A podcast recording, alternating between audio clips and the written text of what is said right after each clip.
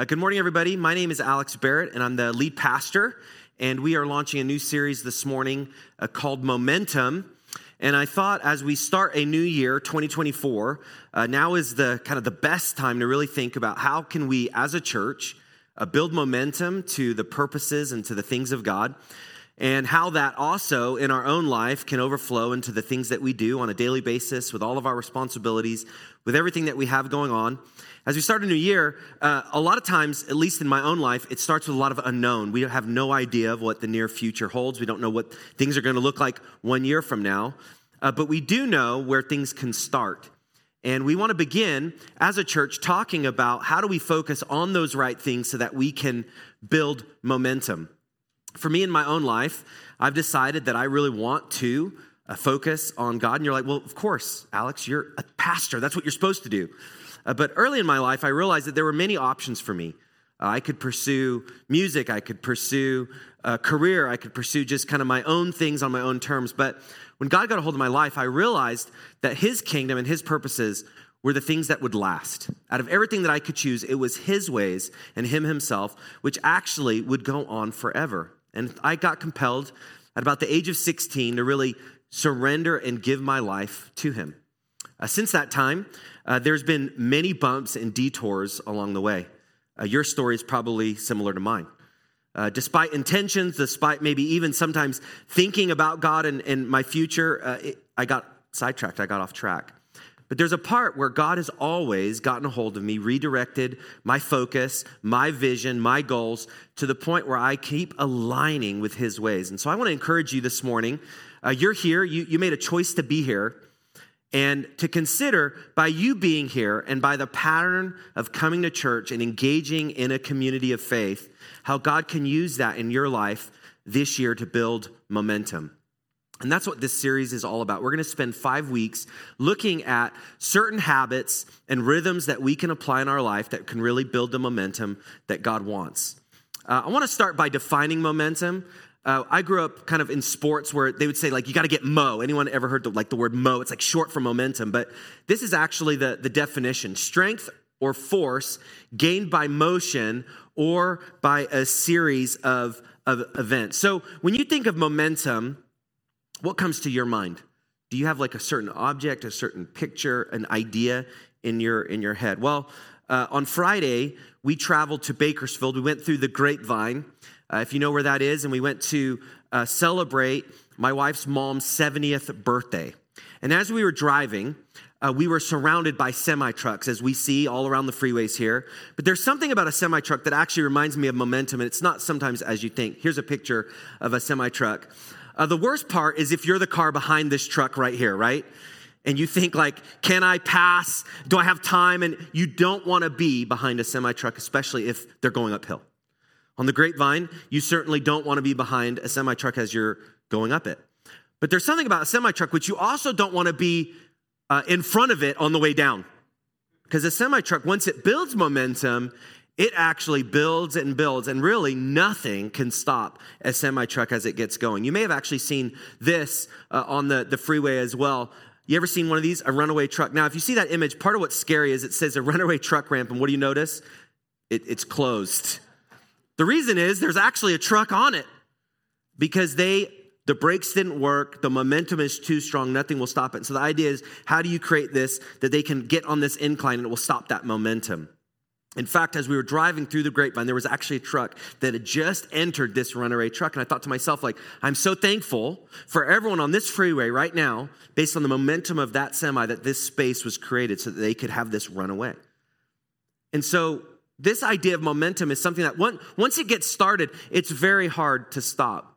This also translates into teams, uh, kind of on this, this motif of vehicles. Formula One, I don't know if you guys are into to racing, but here's a, a team on the Formula One car. And if you notice, they're actually numbered. There's 21 numbers on this picture including the driver. There's 20 people outside of this image that are helping on this pit stop so that this Formula One car can continue in the race. Think about momentum, all of these people coming together. And so there's a certain piece of momentum, which especially this relates to us as a church the idea of a group coming together 20 people plus the driver. Uh, here, here's NASCAR. Any NASCAR fans? I, would be lying. Like, I have no idea NASCAR. I, the 22 car, that's all I could say because I just saw the number. That's the 22 car. Did that sound right? It, it's terrible. But, but the idea is, again, these people are rushing. They're doing all that they can to continue and to build the momentum of this car in the race. And everyone has a role to play so that in that pit stop, in that just time that it takes, everyone knows what to do. Why? Because momentum, once you have it, you don't want to lose it. And that's exactly how it is in the Christian faith. God gives us these rhythms and these practices that if we continue to do in our life and we continue to do as a community of faith, there's a momentum that can build that cannot stop the kingdom of God. Now, the good news about the kingdom of God is that actually it can't be stopped no matter what we do. So when we join the kingdom of God, we're a part of something that doesn't matter what we do. Although we can make a difference, it will not be stopped. Now, if you think of a group of people coming together, there's another example I want to apply. And uh, some of you may have seen this movie recently, The Boys in the Boat. Anyone seen this just over Christmas? It just was released. It was based on uh, the University of Washington crew team that uh, rowed together, and they were like a young team, and they grew. And I won't ruin the story, but they had many successes. Uh, here's an actual image from uh, the movie. And the idea of a crew team in a, in a boat is everyone has to row and do the exact same thing at the same time so that they continue momentum. And really, this team of eight rose as one. That's really the difference between winning and losing a race. And it could be just by milliseconds. The idea of like everyone rowing as one, so it's, it's one team. Uh, in the movie, there's a character portrayed that's based on a real character. His name's George Pocock, and he is probably considered one of the greatest designers of a shell that exists, the idea of, of designing the boat.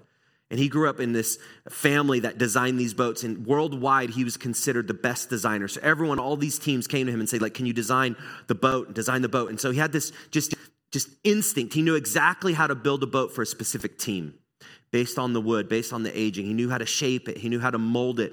And all across the world, people pursued his expertise to build these boats. And he had this quote that I thought uh, is so important related to this idea of momentum. And he says this when you get the rhythm in an eight, and he describes this as the rhythm, the rhythm of everyone as one, it's pure pleasure to be in it. It's not hard work when the rhythm comes, that swing, as they call it. And he's describing just that swing of the oars hitting the water and coming out.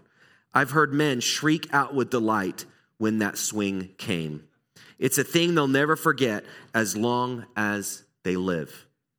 What he's describing is not just a boat that was going fast, not just people that knew how to race, but he's describing a group of people that are experiencing oneness. And I think that is one of the greatest gifts that we can have on this life. Is this idea of this unified thing that we can do together, that we get this swing, this idea of we're all together doing the same things. And that's exactly how God built the church a group of people just like sitting in this section, and a group of people just like sitting in this section, and all the people that will be here throughout this year. The idea of how do we all come in the rhythm together to be a part of this momentum kingdom building work that God wants to do. He describes men that shriek. Now, I, I know something about men. We don't shriek much. But there is something that we will shriek for, and this idea of that we're a part of something bigger than ourselves. In fact, we're all made like that when we experience something bigger than ourselves, we delight. There's a joy that we have that, that can't be found anywhere else. That's what we find in the church. And I want to start with this principle and build upon this uh, throughout this series over the next five weeks. And it's this we become engaged participants, the role that you can play, the Lord can build momentum in our church. I really believe that. When each of us are engaged, with who God made us to be, on all the skills and the talents in your history and where you're headed, God, I think, has placed us all together at a time just like this to engage together to be a part of a momentum that He wants to build. Can I hear an amen? amen. I really believe that. I believe this year can be the greatest momentum building year of our church. Because every time we look to God and say, God, make us one, for your purposes, for your kingdom, for the work that you want to do. He delights in that. He's made us for relationships with Himself, He's made us for relationship with each other. And when those things combine, nothing can compare to the work that God wants to do in the church. I want to encourage you over the next five weeks to what we say at Ridgeview is to cross the ridge with us. And we're going to actually be talking about our strategy, how we grow. Uh, here's an image of our strategy. Uh, Pablo alluded to it at our next step table, uh, our next step area, sorry. And you'll see each of these stand for something. This is what we're going to be covering each week the idea of regularly attending.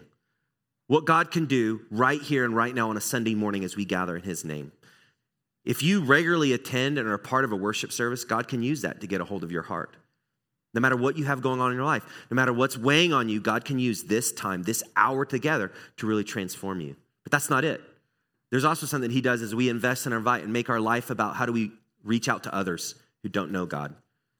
And we'll talk about how we can develop our life through learning and growing in spiritual disciplines and training ourselves for righteousness as the scriptures command us to. We'll also be talking about how we can group with others and get outside of this large group and get into smaller groups in homes where we can gather and learn. And then finally, we'll just talk about the importance of sacrificing and serving each other. And as we serve each other, it builds up the church. And that rhythm and that swing, as Pocock describes, is something that we can experience. And so, this is what we're going to be walking through uh, over the next few weeks. And I, I really encourage you to, to come. I encourage you to engage in this series. If you don't know the future, I just encourage you for the next five weeks, because none of us know the future, just decide that you will be here. Because if it's about momentum, one of the greatest things that you can do is to learn and to attend and to be here so that we can be a part of learning uh, together. Uh, here are some things that can limit our momentum, specifically as it relates to a Sunday morning gathering. Uh, the first is becoming inconsistent with attendance. Uh, one of the things that probably all of us have experienced since COVID is have you noticed that it's a lot easier to not commit to things like we used to? I don't know if you've noticed that. Maybe that's just me. But there's something about what COVID did. It was like a reset where everyone kind of could just decide what they want to do. And, and, that's certainly the case as it relates to sickness and things of that nature. But there's something about it stopped the rhythm of life that people are still reset and still never recovered. I probably talk to people on a regular basis that still say, you know, Pastor, I still haven't gotten into the habit since COVID. So maybe for three and a half to four years, people have lost the habit of attending and being a part of a church. Not just at Ridgeview, I, just, I talk to people across the country and even relatives just in England, just there's, there's this part of like, it just, the momentum is lost. There's a temptation that we all have. Another temptation that limits is just being passive. Sometimes as we're in church, we think that we come like a sporting event and we're watching what happens. Kind of like this. You, you see people that are speaking like now, and you hear people that are playing music, and you just watch, and you just watch. And before you know it, you're just watching, you're not doing anything. You ever found that? You're just gazing and spacing out. It's easy to do. It happens to all of us. Our mind just becomes disengaged. That's another temptation. A third is just seeing this Sunday gathering as, as an information transfer. It's okay, what is it I need to learn so I can get out of here? I mean, not this group, not first service, right? right? But it's, it's easy to just, okay, it's like a class I take, and we get really good at knowing how to get through classes. Just, yeah, yeah, okay, okay. And then you leave, and what did you learn? I have no idea. Because we're trained to just kind of gather information like a sponge, but we just wring it out as we walk through the doors. It, it, it's not retained. And then finally, another temptation for all of us is being too self focused. What's in it for me? Why is this will be good for me? Why it won't be good for me? And before we know it, we can be so self focused on what we want, our terms, how we want things to happen. This is actually the opposite of momentum building. There's commitment, there's other focused, there's active participation. These are the things that really build momentum. Now, if any one of these you find yourself struggling with, you're normal. Don't beat yourself up. Just know these are things that are going to be going on in your heart. And so, the reason I encourage you to make a commitment to be here in five weeks is because if you decide on a Sunday morning whether you'll come, if it's really cold outside and dark and you want to decide the day of, most of the time it's too warm under those covers. Amen. Right? But if you decide beforehand, I'm going to do this whether it's cold, whether it's rainy, whether I feel like it or not. Now, again, this isn't like this, this legalistic, like you always have to be in charge. Obviously, there's times where you're gone and you're sick. I understand this, but you get the principle of pre committing. It's very important in life to pre commit to things. Because if you wait to feel like it to commit, rarely do you do. Because oftentimes we don't feel it. What I want to do is just describe all of the things that kind of went on in the early church as momentum was being built, as the, the new Christian community was starting in the first century. Um, the early church gained a lot of momentum, and pastors like myself talk about this kind of momentum. And it's very easy for us to just read it and say, Yes, we want to be like that. But oftentimes, we're not going to see necessarily the same fruit. It's a different time. There's all sorts of different circumstances. But there's this commitment that they have that we can commit to regardless of the results. Uh, here's a brief snapshot Jesus returns to heaven uh, in Acts chapter 1. He, he returns back, and then the Holy Spirit comes in Acts chapter 2. And then in Acts chapter 2, verses 14 through 36, Peter gives this just sermon of conviction and power based on the Holy Spirit, based on the power of God, inviting people to repent of their sin. And they do. And 3,000 people decide to follow Jesus that day. Now, that might be a reason pastors love to speak of this passage. Could you imagine if we finished today, we went out and there was 3,000 people and they just said, God told us to be here. We want to follow him. Could you imagine what we would do? First is, we don't have enough donuts. Lord, may you multiply them like fish. And you're right, right? We'd be praying that. But we don't, we don't even have a category for that kind of work of God. But that is the type of work that God does. And it's not about the number, but it's about the idea that people get to a point in life when God gets a hold of them and there's nothing they can do but to surrender. That's why we practice these things, because there's nothing that we can do but to surrender to Him on a daily basis. And a Sunday gathering reminds us of what God wants to do. And the strategy of the early church is something that we can pattern ourselves by. And so I want to read it and just focus on the work that God did. So if you can imagine, uh, the, the Christian church has been started, they really don't know what they're doing. They didn't have a, a name for this church. The leaders weren't necessarily even nailed down. Places to meet, uh, they hadn't figured out. They didn't have a Bible that they were just turning to. They certainly didn't have a phone that they could look at. They didn't have strategy papers. They had each other, they had the Holy Spirit, and God leading them forward. That's what they had. And it was enough. So let's read this passage. So this is after the 3,000. There's this group that's gathered. And it says, And they devoted themselves to the apostles' teaching and the fellowship, to the breaking of bread and the prayers. And awe came upon every soul, and many wonders and signs were being done through the apostles. The awe there isn't just speaking of just the supernatural to the wonder and signs. The awe is, again, speaking of that unified group. They did not know each other. The only thing that is unifying them is the name of Jesus. And there's a part of like they look around and say, Can you believe what God is doing? Can you believe what we get to be a part of? They're experiencing the greatest thing they've ever experienced. In verses 44, it says, And all who believed were together and had all things in common. They had that rhythm of unity. Verse 45, and they were selling their possessions and belongings and distributing the proceeds to all as any had need. So there's a willingness to sacrifice, there's a willingness to look to the needs of others. Again, not being self focused. And day by day, what does that say? Day by day. Could you imagine a church saying every day we're going to gather? Crazy. Attending the temple together and breaking bread in their homes, they received their food with glad and generous hearts, praising God and having favor with all the people. And the Lord added to their number day by day those who were being saved. And so you get this momentous 3,000 kingdom building work of God. And they get together and say, God, we're here in your name. We're going to gather. And I want to focus on a few things. The first is uh, they. Uh, if you see the focus of, of they devoted themselves, you can see that on the scriptures. It's, it's not just one person, uh, they were a group of people. This is the church from the start. It's never about one person. It's not about the pastor. It's not about any celebrity. It's not about anyone except for Jesus and his name. They. And then the next is uh, devoted. And uh, this word devoted is, is very interesting. Um, it, it connotates this steadfast, single minded commitment to a certain course of action. Like we're not going to waver. Uh, we're going to persist and we're going to keep on doing it. We're going to persist and we're going to keep on doing it. We're not going to stop.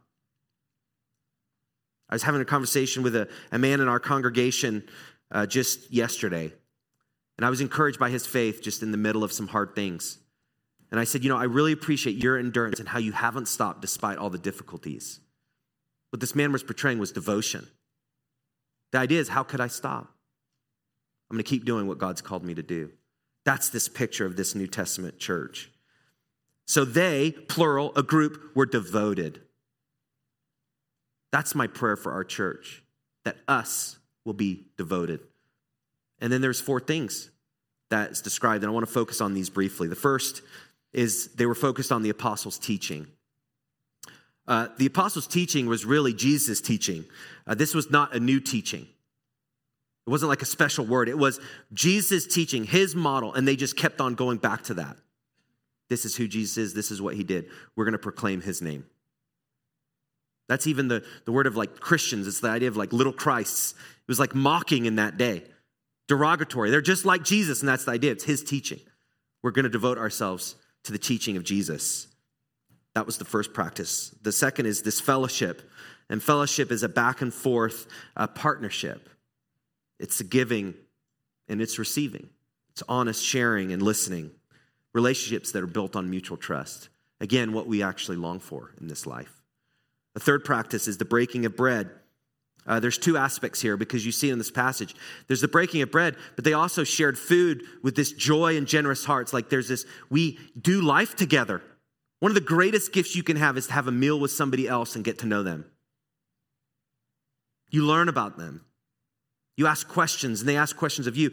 That's something about life that's special, that's unique as humans. We can have a meal with somebody and learn and grow and be encouraged.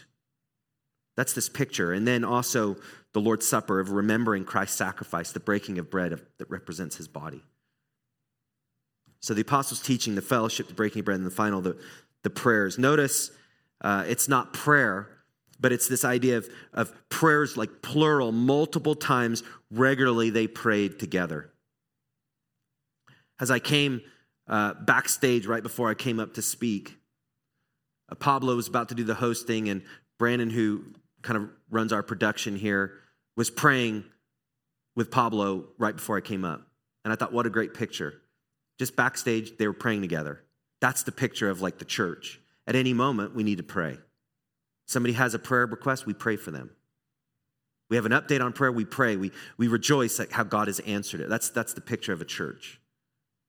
These four practices uh, started in the first century, but they, they've not stopped. And if I can, go back to that definition of momentum, you'll see there strength or force gained by motion by, what is it? A series of events.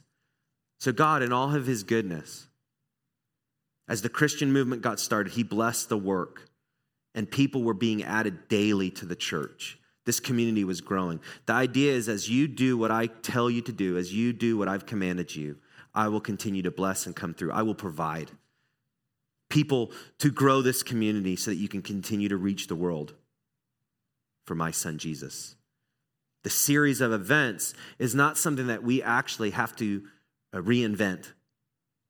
That's one thing I appreciate so much about Scripture. It's timeless. And you have to read it, you have to understand culture, of course. You have to understand what's going on at the time. But there's these series of events and these traditions and these practices that you can see that's just related to being made by God in His image. At our core, we're all the same, and we have been for centuries. And so God describes these practices for us. Now, uh, in the passage, you'll notice a couple things of their gathering, and I want to draw attention to this because that's what I want to focus on for the rest of the time the importance of that gathering together, the regularly attending and being in worship, what we're doing right here and right now. Uh, in the passage, uh, there were two instances where they gathered. The first was in the temple, and the second was in their homes. This is actually one of the greatest uh, depictors of whether a community is real. The idea is if you want to know a community is real, it's not just when people are gathered on a Sunday, but who is gathered in each other's homes throughout the week.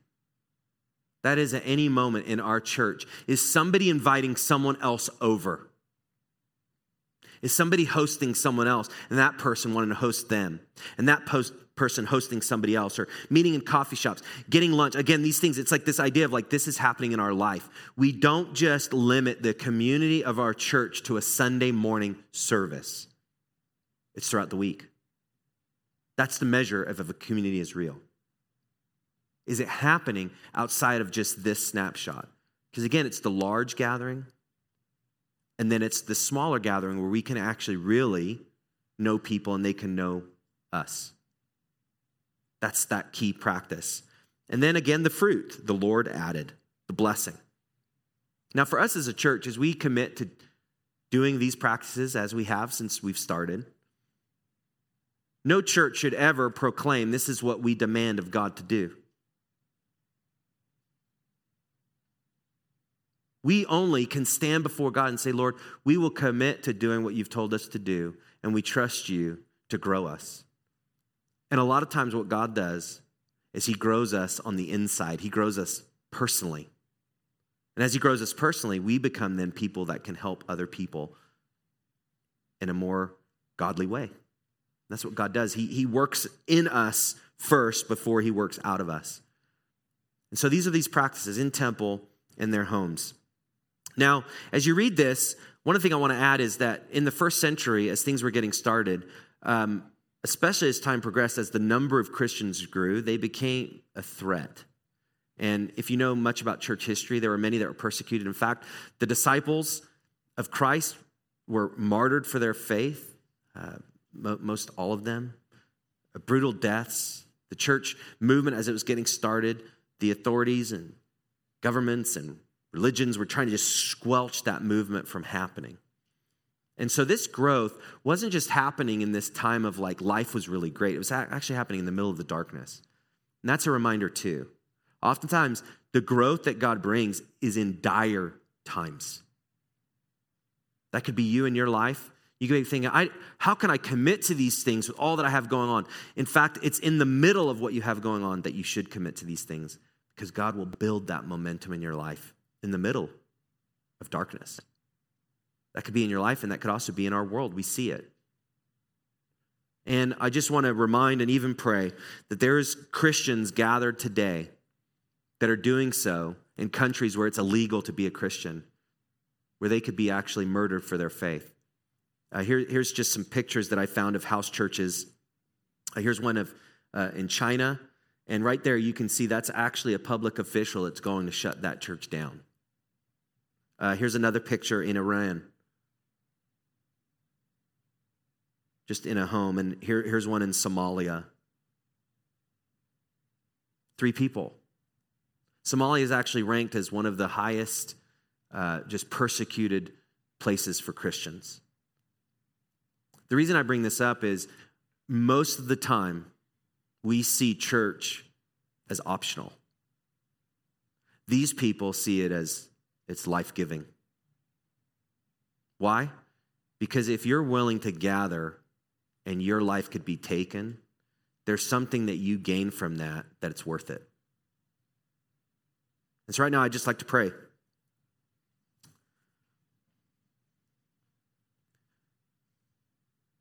Let's pray. God, we pray for our brothers and sisters around the world who are persecuted for their faith, who battle fear on a regular basis, proclaiming your name, who have to really weigh whether they can be baptized in public because of what could happen. For those who have limited access to resources and Bibles in their language. For those whose families disown them. for those who have lost loved ones because of their faith. God, we lift up our brothers and sisters, we stand with them. We pray that you will continue to encourage them, give them courage, give them help, give them peace in the middle of the, the turmoil that they experience. We pray this in the name of Jesus. Amen. The reason I bring this up is it's really a privilege for us to stand with them. And we get to do this in a country that actually we have freedom. And it's a beautiful thing. And I'm very thankful. But there's people that even don't have the freedom that still do it. And that, you know, that really challenges me. That calls me forward. It's like I admire their faith. And if I was in the same place, it's like, Lord, would you grant me that same faith? Okay, let's dig into just some brief uh, practices here. And I'm going to kind of move uh, quickly and um, with, the, with the time that we have left. So here's the question why gather every Sunday? What's the big deal? Why, why should we do it? Other than this is what we see in the early church. Well, there's three basic elements that God wants to use through this gathering that can help you. The first is teaching, singing, and fellowship. Uh, the main goal of teaching is to understand the Bible and learn how to apply it to daily life. That's why it's not just information transfer. Um, I'm not going to read the passages, but in your listening guide, I encourage you to pull that out and you can make note of this. This week, you could spend some time reading through the scriptures. But in James 1, it de- describes being a doer of the word. So, what we want to do on a Sunday morning is learn how the Bible actually relates to everyday life, practical in my relationships, in my responsibilities, in my attitude, in my actions, and then do it. We're commanded to be doers of the word. And so the teaching is to remind us the Bible is real, it's practical, I can apply it to my life, and I need to. And that's why we have next steps, is to really encourage that, to understand the Bible and apply it. Now, the second is uh, singing. Now, I want to just play a, a, brief clip from, from a concert that I attended with my son, uh, Levi. He, hold on a second. Or just keep it going. Just keep it going. That's fine.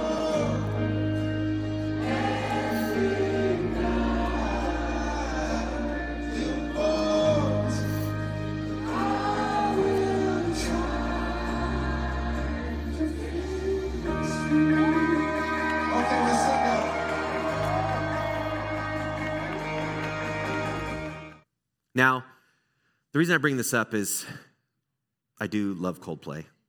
That's one reason. But when I was at this concert, and we had these like little bracelets, and you probably could see them, they're all lit up. When I, when I was at that concert, I actually experienced something that reminded me of like the church. In, in fact, maybe I longed for the church to experience what those people experienced. It was this crazy uh, situation where everyone, of course, it's, it's, it's a concert and everyone knows the song, but there was something so unifying in that group. Like no one knows each other for the most part, you know, you're just there. But it was just this environment of just this vitality. Like people just, they are singing. And I'm looking at people and they're like putting arms around each other and just like swaying and in the moment. And I thought, like, what a crazy experience. Like, that's part of what singing and the arts do. And that's actually the kind of experience. Now, it, we're not going to have bracelets next week, like, right? Like, later in the clip, there's fireworks. Like, we don't have that, okay? But, but the idea is there's this unifying because everyone knew the song and everyone was there for the artist. And everyone was there for this moment. It was unifying. It was like Coldplay fans. You don't go to a concert if you're not the fan, right? But at church, we have sometimes the opposite, like where singing is uncomfortable. Like you, you know, maybe don't know the words, you don't really like the sound of your voice, like there's all sorts of things. But if you look out at the world, they're like longing to rally and to even rally and sing about something.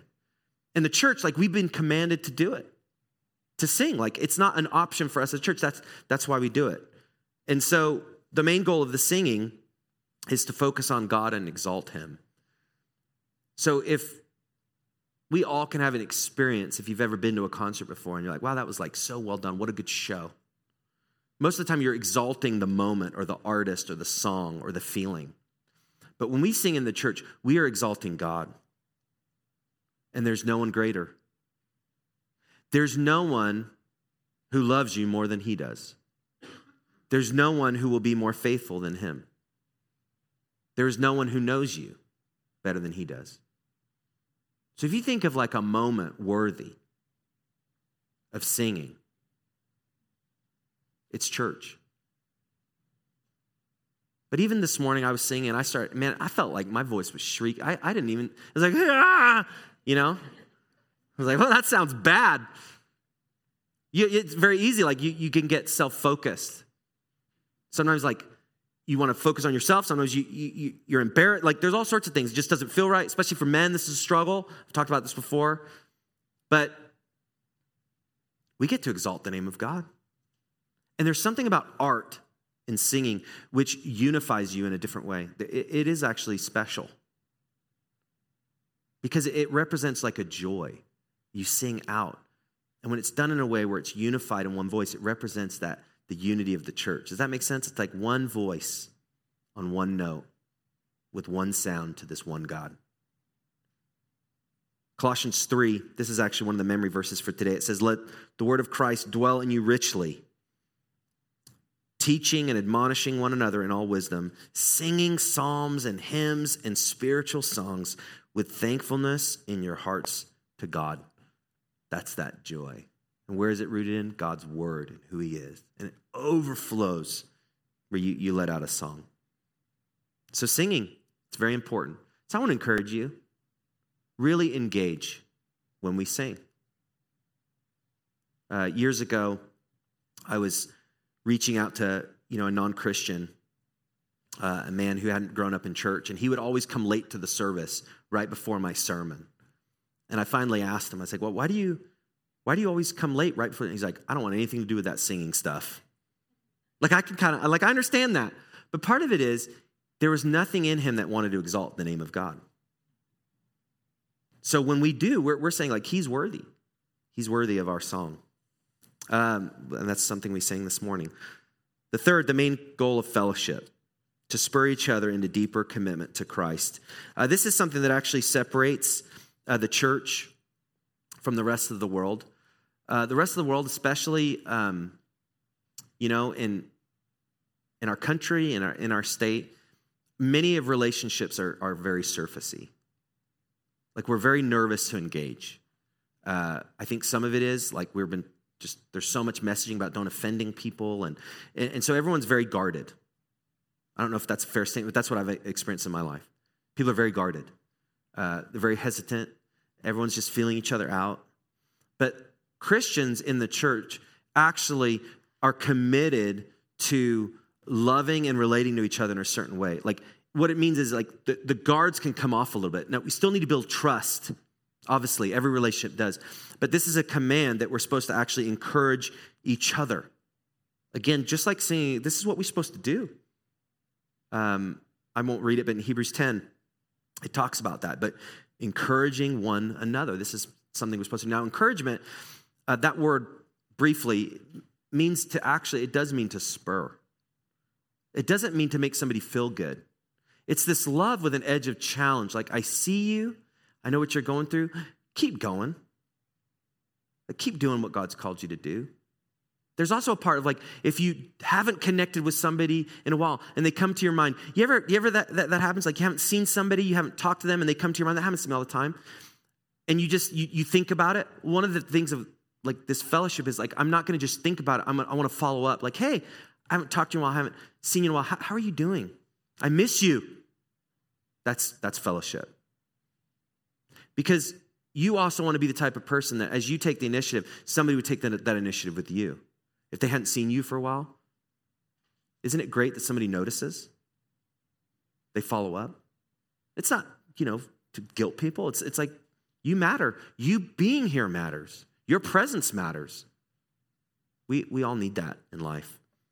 And so, as I uh, close out, I, I'm reminded of a pic I want to share. This is the first time we gathered after COVID. We were at a park, and I'll never forget that feeling of when we came together. Because our encouragement had been online, you know, distant. But when we gathered in that park, and you know, none of us know what we're doing. We're like, is this chair too close to the other? You know, we're, we're that was the mode we're in. And I, I believe it was cold that night. Uh, but this is this was like the gift, like the fellowship. It's a gift. Um, That's a certain part that we're, we're supposed to do. Um, I'll never forget that. Like, that's what I always want to remember the privilege we have of gathering, especially when we've not been able to. Um, here's just some things to consider that I want to encourage you to do. Um, commit to attend regularly as you think about momentum in your life. Just commit, like I've said. Uh, it can start with just the five weeks. Just start with the five weeks, the first five weeks of this year for this series. A commit to attend. Uh, we're defined in life by our commitments, not by our feelings. So commit, make that decision first. And then your feelings often come. I don't know if you know that. Make the commitment, and then your, your, your feelings often come. Assi- uh, sing out and reflect during worship songs. Uh, this was on my mind as I was singing this morning, but the words that we were singing, um, talking about the chain breaking, like, if you think about that, like, how has God broke the chains in your life? That's powerful. Like, don't go through the motions, like, reflect. What is that word, that phrase? What is that chorus? What does it mean? So sing out and, and reflect. And if you're reflecting and you can't sing out, that's that's meaningful too. Like, just reflect and just take it in, but engage your mind. Uh, take notes to identify your next steps. Um, sometimes you might feel like this if I talk too fast. Uh, here, here's a pic. I, I, think this is funny. Wait, stop. I'm taking notes. You can feel like that. But we're in the 21st century. Look at this. This is how we take notes now, right? Like, hey, wait, that just, just, you got the right angle of that? Like, uh, but the idea is like we we're actually learning the truths of Scripture, and it's important. So we want to we want to engage in that. And so, commit to attend, sing out and reflect, take notes to identify your next steps, and then the last is just engage with people uh, before and after the service. Uh, we have a, a, rule here at Ridgeview. We call it the five minute rule. And the idea is five minutes before service starts and five minutes after the service ends. Take that time to connect with somebody that you don't know or that you haven't seen in a while. Uh, it's easy to sometimes just flock to the people that we know. But if you can take that five minutes to engage with somebody that you don't, God could really use that. And if you do it both, front end, back end, that's 10 minutes. Could you take 10 minutes to help somebody? I know I can. I, I can always make 10 minutes. And so I encourage you, just engage with people. Um, I want to wrap up, and I'm, I'm, so glad you're here as we start this new year. I encourage you to come back as we're going to learn uh, together. I'm going to pray and just ask God to help us build this momentum. Father, thank you for this day uh, this start of the new year, this first Sunday, as we can gather in your name. Thank you for the example that we have of your people, uh, despite darkness and persecution and confusion and a lack of resources. Uh, through the centuries, people have gathered and you have worked. And so we don't come to you with our own lofty ideas and our special, unique talents. Uh, we come to you with just a humble, earnest desire for you to build momentum with our church. God, we do want to make this gathering a priority. We want to build our life around the fellowship and the singing and learning your teaching. So, God, just show us if there's any areas in our life where we're just tempted to go in the opposite direction, to isolate ourselves. And Lord, I pray just over these next few weeks that you'll help us to engage with people that you've brought to this church. In the name of Jesus, I pray. Amen.